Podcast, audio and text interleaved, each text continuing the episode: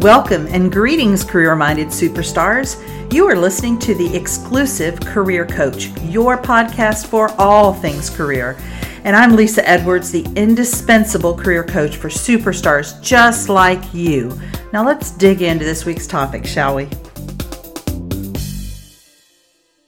Greetings. How are you today? How is your 2020 going so far? I don't know about you, but I think there's this sense of excitement and enthusiasm and just energy around 2020 that I've not seen in I don't know that I've ever seen it at this level. And so I'm really excited about what that is about and what that means for us as uh, people with exciting career possibilities and goals. And today we're going to have a, a, fantastic topic with someone that I've uh, known for a couple of years now, Mac Prichard, which I'm going to let him introduce himself in a minute. But he reached out to me, I guess it's been a couple of years ago now, Mac, to be on his podcast, which he's going to tell you about.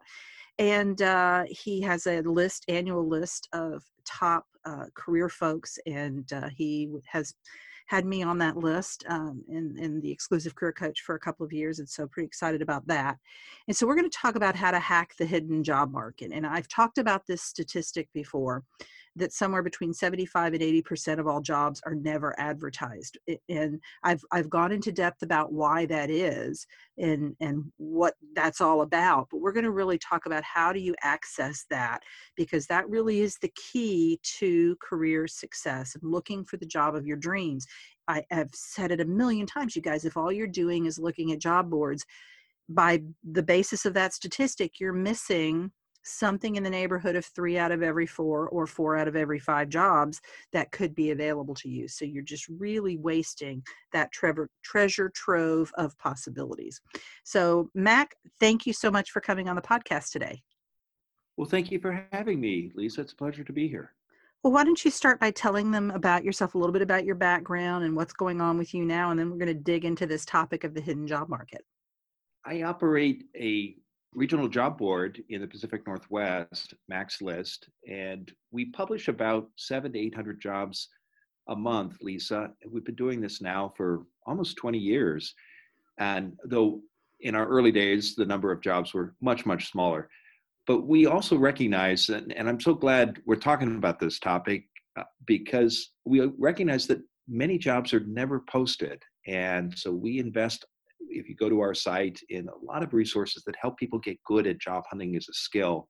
We also know from working with employers that the customers that we serve, small and medium sized nonprofits and uh, uh, companies, for them, hiring is not a frequent event. And so many of the hiring managers that candidates meet aren't trained in interviewing, writing job postings. And so we help companies and nonprofits get better at that as well.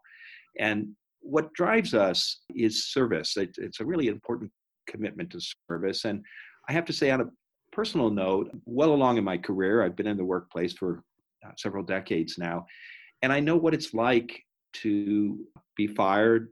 I know what it's like to be laid off, and I know what it's like to cash that last unemployment check, Lesa. And that's part of what inspired me to start sharing job postings. And also, I recognize that being a service to others and networking, even when you, you're not looking for work, is one of the most important things you can do. And that's the that's how Mac's List and sharing of job postings got started. And that's the story of our site. That is so interesting. I did not realize that you were also helping the small to medium sized employers. And I'm uh, as you were saying that, I was thinking of a service provider that I have here in Tallahassee. He's a small business. He's it's a medical practice, and I'm I'm in there frequently in his practice. And he sees me as his de facto HR advisor for some reason. and just the other day, I was creating uh, uh, just pulling some information off the internet for him about some hiring policies that he might want to adopt. But it's so true that you know if you assume that every HR person that you're going to run into at all companies that they're all professional HR people and that they've all been thoroughly trained, you would be wrong, wouldn't you? You would, and I, I think if your listeners reflect on it, most uh, employers out there are have fewer than 50 employees, and as you know, uh, organizations don't add a full-time HR person until they hit maybe 20, 25, or 30 employees.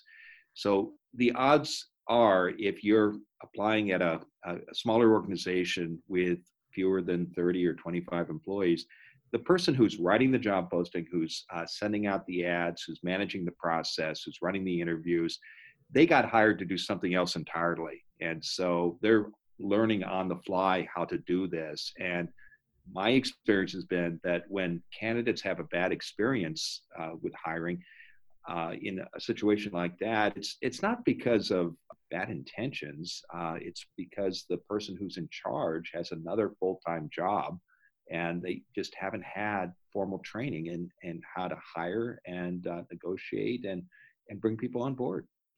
Exactly. I, I couldn't agree more. So, so we've got this topic of the hidden job market and the statistic around that. Why is there a hidden job market? Because people tend to work with people they know, like, and trust, or who are referred to them by people they know, like, and trust. And uh, the good news here is that these don't have to be intimate, deep connections that go back decades. But I think it's important for job seekers to recognize this principle and then to uh, ask themselves how they can act on it.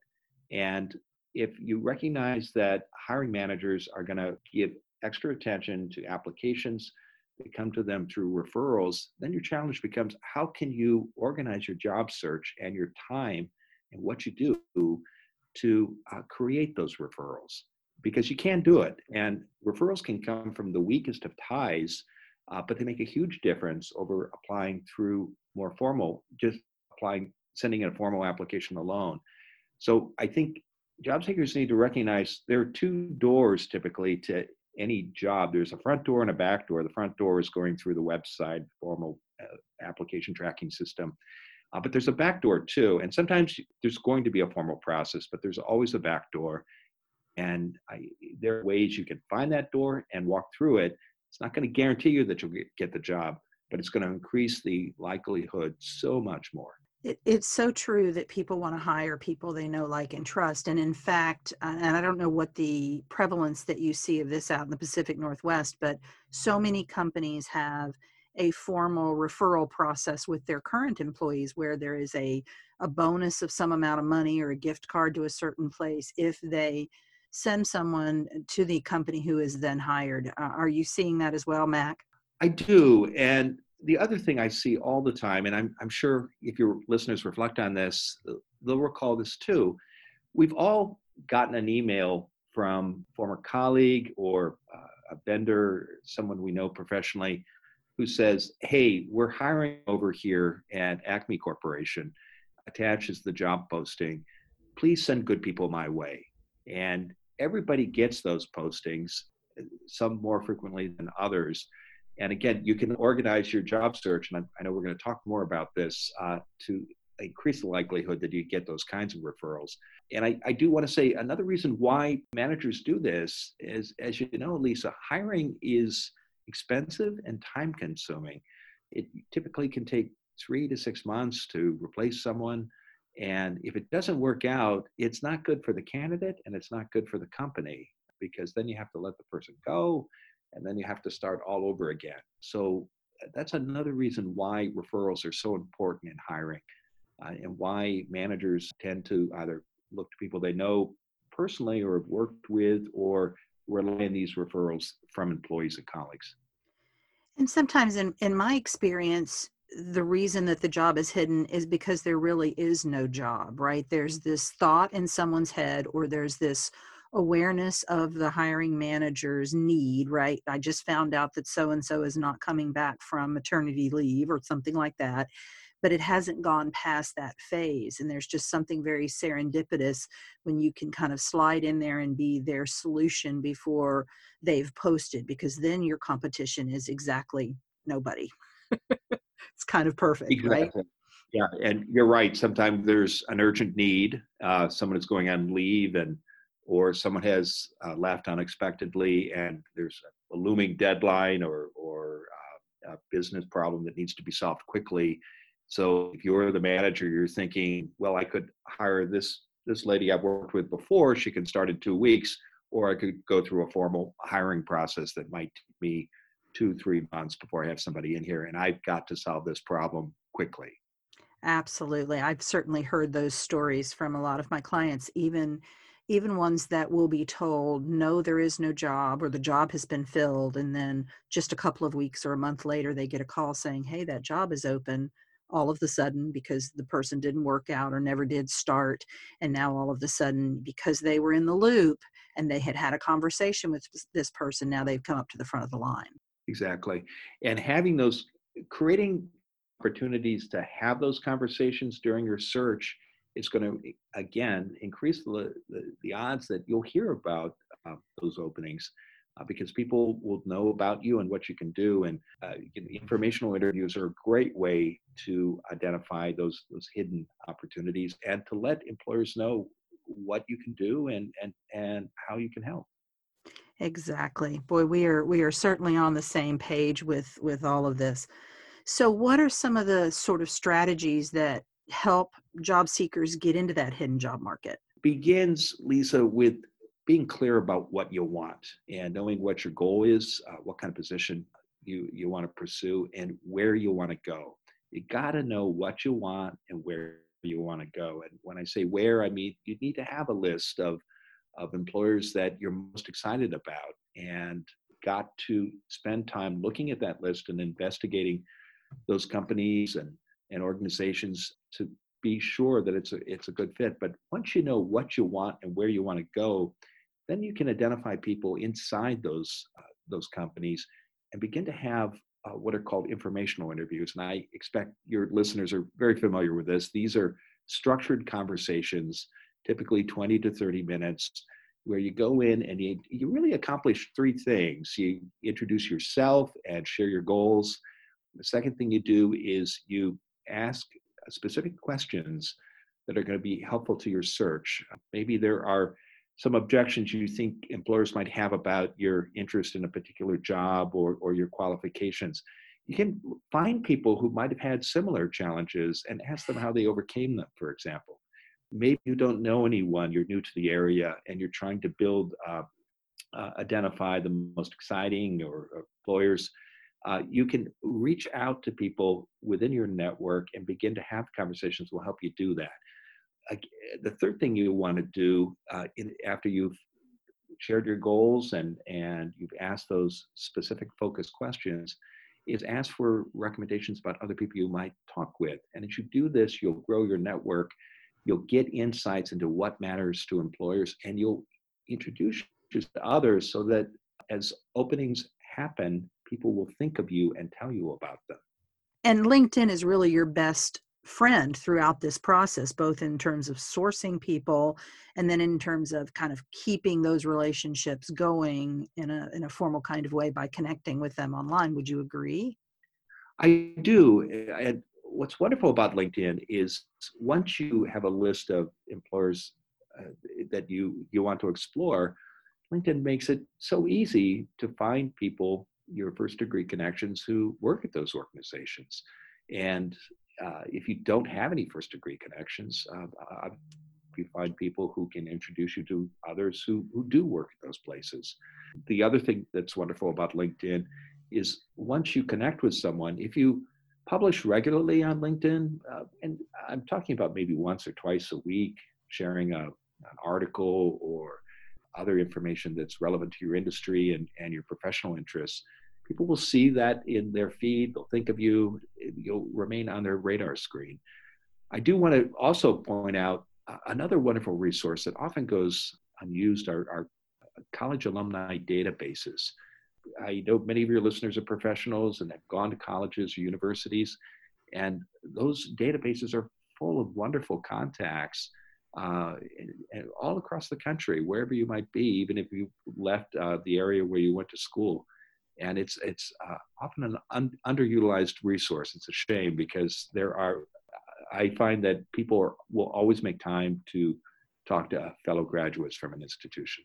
I agree. You know, I have 22 years of experience in higher education, and it, I was always preaching that to the students. If you want to move to a certain area, find out what alumni live there. And in many cases, especially with a large university, I'm here in Tallahassee, where Florida State is, and I know you've got major universities out your way, they're going to have chapters of the Alumni Association all over the country and actually all over the world. So, really, wherever you are, uh, there's a high likelihood that there's an alumni association there that you can become a part of and uh, go to actual events with them and really network in person.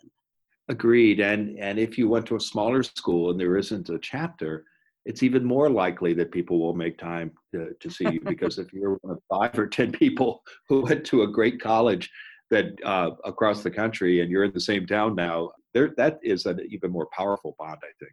That's that, that's a very good. And I hope that you guys as you listen to this that that what you're realizing is that although we're talking about this specifically to the job market and the hidden job market and looking for jobs, this kind of networking should not be a switch that you turn on and off. It's it's something that you want to do on a regular basis. Maybe your objective is not always to look for a new job but you're making contacts you're connecting other people you're connecting to other people and it's all just a very circular process and um, it's like i always say noah didn't wait until it started raining to build the ark. He built it when the sun was shining and that's how you want to build your network when everything is fantastic and amazing so that when you are ready to make a job change you have the infrastructure to do that. I'm so glad you brought that up because so many people and i this was certainly true of me earlier in my career lisa think of job hunting as an occasional event during the course of several decades uh, okay, I've got a job now. Now I don't have to go to any events. I don't have to stay in touch with uh, my former colleagues. Uh, I don't have to make time to give people informational interviews or volunteer uh, for the chapter of my professional uh, association because uh, I'm I'm good. I'll think about that in three to five years when I'm ready to make a change. You you have to recognize that two things. One is job hunting is a skill, and you have to work at it throughout your career. And the other thing that is fundamental to uh, job search is service to others and and and and networking. It's it's not something you turn on and off. It has to be uh, a constant throughout your career. It doesn't have to take up large amounts of time, but if you do a little bit of it on a regular basis, it's like saving uh, and the power of compound interest. It's going to pay huge dividends throughout the course of a the 30 or 40 year career that uh, uh most of us are going to have. And here's the other thing, and I've talked about this on the podcast before. You might be able to get an entry level job right out of college just by conducting a passive job search, looking at job boards, and there's no networking in sight. But that is going to be increasingly difficult to achieve as you move through your career. I always tell my entry level clients, let's make it 50 50 networking and job boards. But by the time you get to, you know, a senior level, it should be at some point it's pretty much zero job boards and 100% but it, for many people it gets up to about 75% networking 25% job boards and if you don't learn that skill and exercise that muscle early on as you've said kind of like that saving principle you're going to have a much steeper learning curve when you're in your 30s trying to learn this thing that would have really been serving you for 10 years had you learned it right out of college. Agreed. And how you spend your time is so important. I operate a job board. Most of 95% of the revenue of our company at Mac's List comes from job board listing sales. And I'm proud of the value that we offer both our readers and our employers.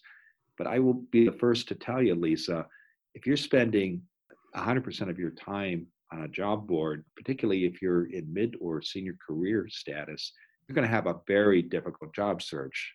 You've got to uh, look at how you spend your time. And I encourage people typically to spend maybe 20, no more than 30% of their time looking at job boards, and the remainder of it, 80, 70%, going to events, doing informational interviews, uh, helping uh, in the community. And and that's how you find out through referrals about these unadvertised jobs. Exactly. And and don't define networking events so narrowly. I, I come across this with my clients is that they think there there must be the word networking in the title or else I can't network there. That's not legit. And the fact of the matter is you can network at a Rotary meeting. You can network certainly at the chamber. That's one of the first places I send people.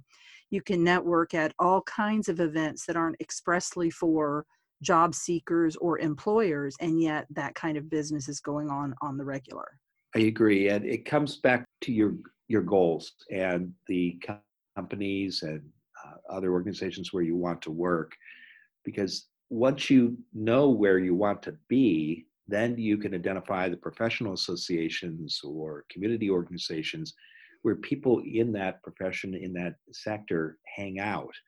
And you once you start going to those events it doesn't mean going you know there there is a, room, a space for happy hours and and chatting with people in function rooms but really networking is about building relationships and it's about helping others. So if you want to work in marketing and you join the local chapter of uh, your uh, the American Marketing Association and you volunteer to organize a, a, lunch program or to staff the registration desk or to take photos uh, at an event that gives you the opportunity to, to meet the people in your industry at all levels and to show what you can do and learn about them and build authentic relationships and that's going to uh, help you find out about the jobs that are never advertised because people will see you, uh, will understand what you can do, and will think of you when the opportunities come up. So true. We are absolutely on the same page with with all of this, Mac. So you've talked about hacking kind of leading to a less frustrating, more successful, certainly kind of a win-win job search. So tell me why that is. If you do what many people do, which is simply look at job board listings and you send in an application, you're going to be competing with 30, 50, 100 other people. And the odds, uh, sadly, are good that you may never hear back uh, about your application. And you're not going to get feedback about what you're doing well and, and where you might improve. And you're going to get frustrated uh, if you rely only on automated tracking uh, application systems and you're not hearing back, it's it's a very discouraging process, to say the least. so, and I, I think uh, everybody who's listening has had an experience, uh, or probably several dozen, sadly, where they do send in applications and and they never get a reply from from the from the employer. So if you're doing that 100% of the time or 80% of your time, you're going to get frustrated.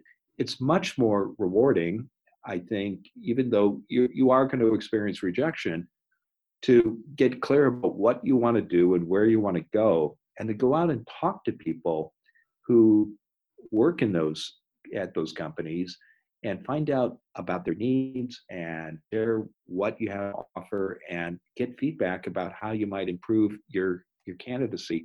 And it's also an opportunity for you to ask people in the industry you want to be about jobs that might be coming up or or that are open. And when you do that in a strategic targeted way you will hear about openings and what i'm talking about is different than telling people uh, well, I'm looking for work. If you hear of anything, let me know. That's uh, it's very difficult for anyone to help you when you're that general and you're mm-hmm. unclear about your goal. But if you say, I'm looking to work for a digital marketing agency in Tallahassee, I've got three to five years experience. And so it's for an entry level job position with an agency like that. Let me know if you hear of anything, even if the person you're speaking with doesn't work in digital marketing in Tallahassee, they may know of someone who does. And they may say, Well, have you talked to my friend Mary over at AHA Marketing? I think she'd be a great resource for you. If you're that clear about your goal and you identify the marketing agencies in your market and the people you know who work at those companies or who can introduce you to others, and you start reaching out to those folks, you will not only make a good impression uh, and begin to build relationships with people you don't know, you will hear about those jobs. It's a lot easier uh, and I think less frustrating to have those conversations in the long run. Though I recognize it is challenging at first if you've never done it. But the good news is it's a skill. You can learn how to get good at informational interviewing, learn how to get good at goal setting, and doing this kind of research that will help you find the companies where you want to be. And the other thing is you can you can follow up with your networking contacts so much better when you have asked a specific thing of them. It's very hard to follow up on, hey, did you think of anybody for that random unspecified job that I was sort of interested in? You know, it's much easier to say, you know, just as a reminder, I'm looking for X position or I'm looking to meet someone at X agency. Um, have you thought of anything since we met? Yes, you will get much better results. And I recognize as well that it can be hard to set these goals. And it's easier in some ways to say, well, I'm open to anything, I'll do whatever it takes. The more specific you are, the more success you will have. And so I think it's so important, Lesa, for someone starting a search to invest the time up front, getting clear about their goals and coming up with a, a list of the companies where they want to work.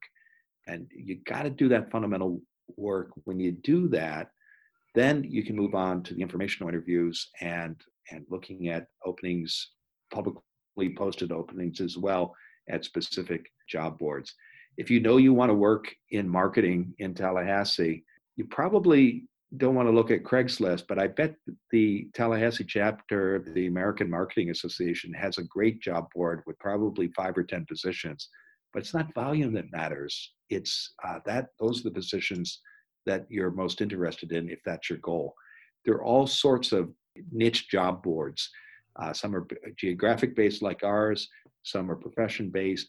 That should not be your only strategy, but your time is better spent focusing on the things that you're most interested in rather than being open to all options. I agree 100%. And, you know, vague, vague requests lead to vague results. And so if you're very sort of putting out into the ether this sort of desperate, graspy, I'll take anything that comes along, that's exactly what comes to you.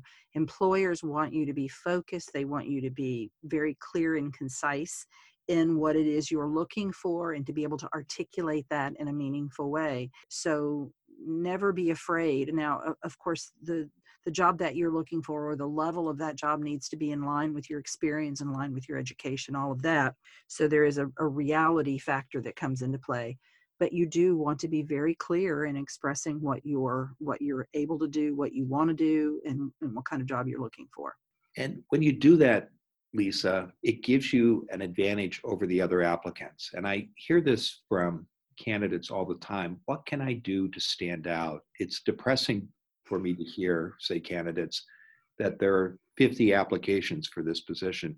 How can I show that I'm unique? And the candidates who are clear about what they want do stand out. And I think you probably have a large number of listeners who've done their share of hiring. And I would encourage them to reflect on on when they've made offers or gone through interviews and and think about the candidates that really did stand out. I know that they were people who knew exactly what they wanted, had a good understanding of the employer's problems, and offered experiences or shared stories or ideas about how they would address those problems. Too many candidates, because they don't know any better, use the job search as a kind of discovery process. yeah. Position.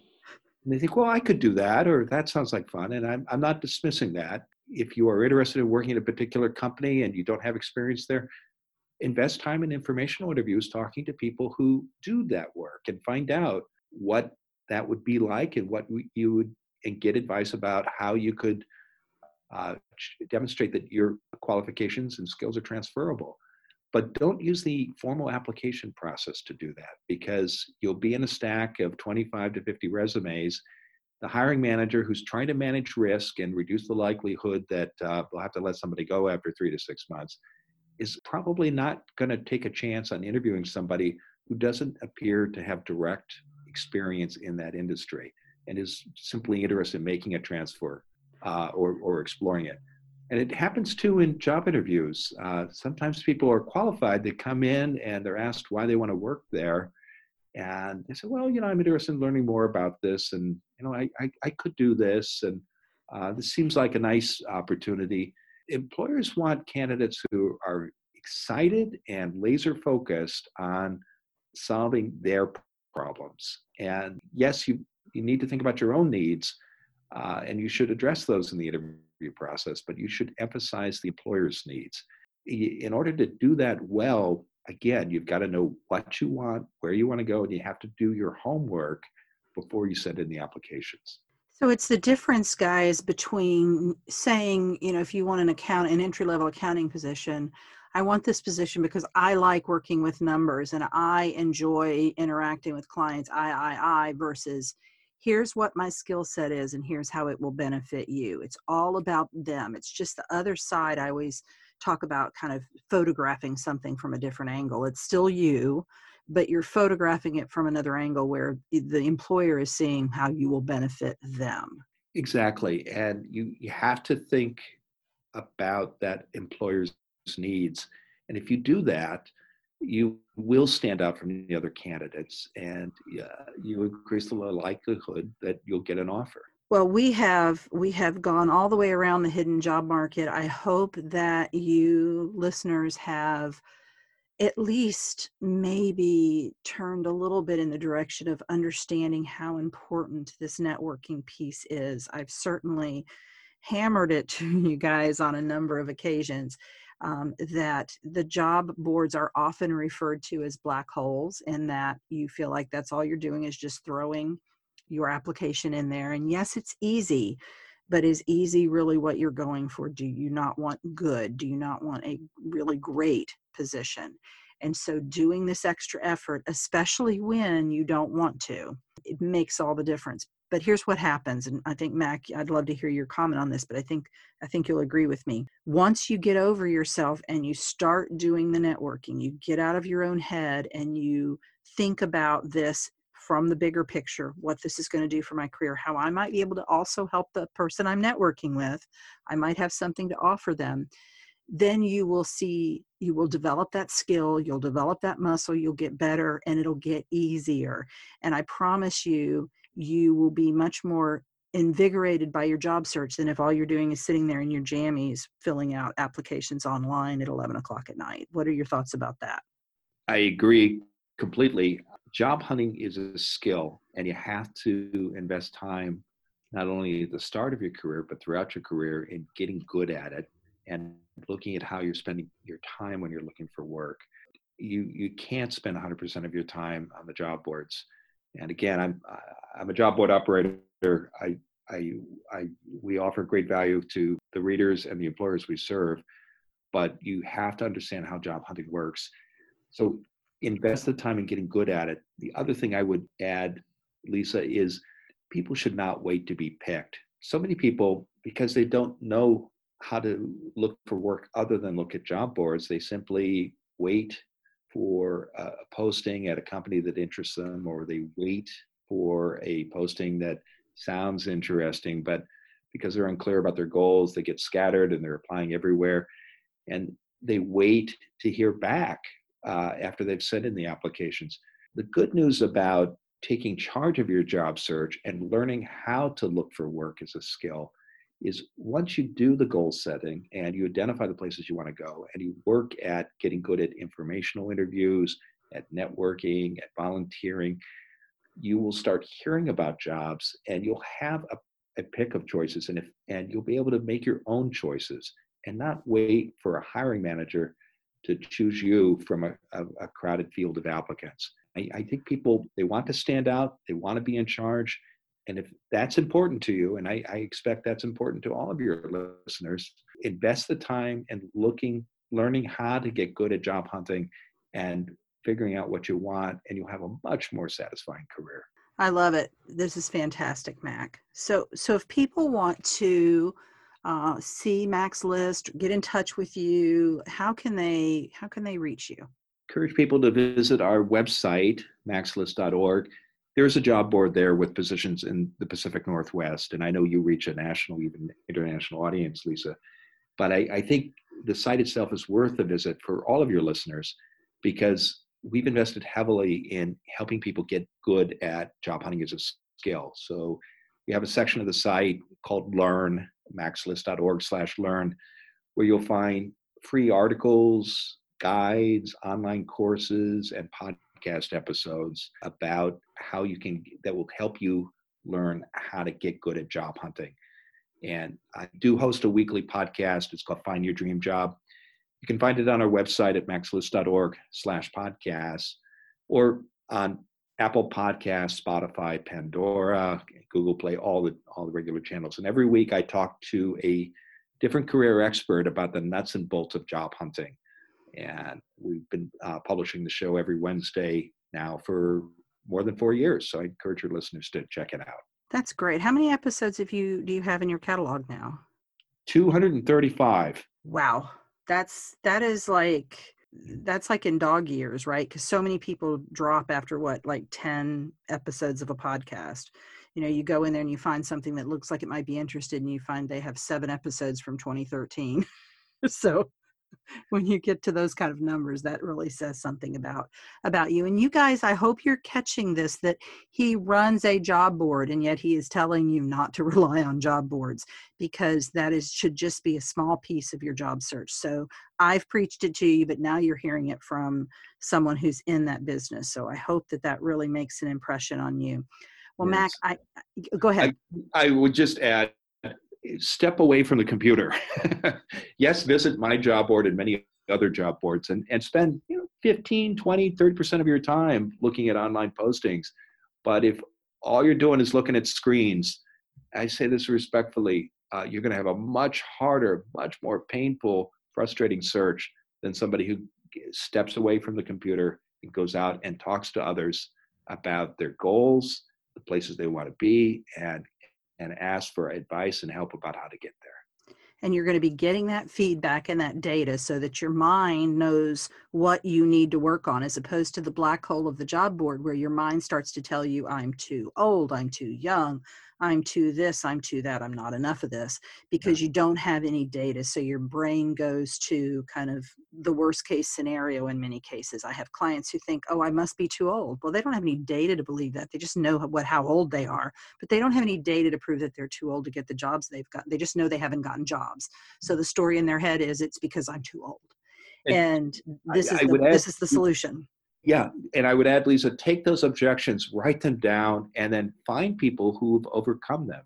So if you think that i'll never get a job because i'm new in town and i don't know anybody find someone who uh, relocated to your uh, community and ask them how they uh, broke into the market. If you think i'm too old i'm in my 50s and i don't uh, i'll never get another job uh, because of ageism, which is a real ageism is a fact, and find people who've made the transition, ask them how they overcame those objections, learn from them, and and ask them for advice about how you can do it, whatever the objection might be, and that'll that'll because I I've had those things in my head too. We all have, and uh, if you want to break that cycle, one of the best ways to do it is to go out and talk to folks who have overcome those challenges. Perfect, perfect. Well, thank you so much, Matt, for being on the on the podcast today, and uh, I hope our listeners will reach out to you and listen to your podcast and check out Mac's List. Thank you for having me, Lesa. It's been a pleasure. All right, guys. As always, I want to be your career coach. So reach out to me. You know, you can schedule an appointment with me and we can take this to the next level. We can work one on one together and I'll let you know what that looks like. We're going to take a look at where you are now, where you want to be, what are the gaps, and how can we get you there. So take a look at the the show notes, get the link to my calendar, get on there, check me out on all the socials. You know where I'm at, and I'll see you next week. Take care. You've been listening to the Exclusive Career Coach with Lesa Edwards, CEO of Exclusive Career Coaching.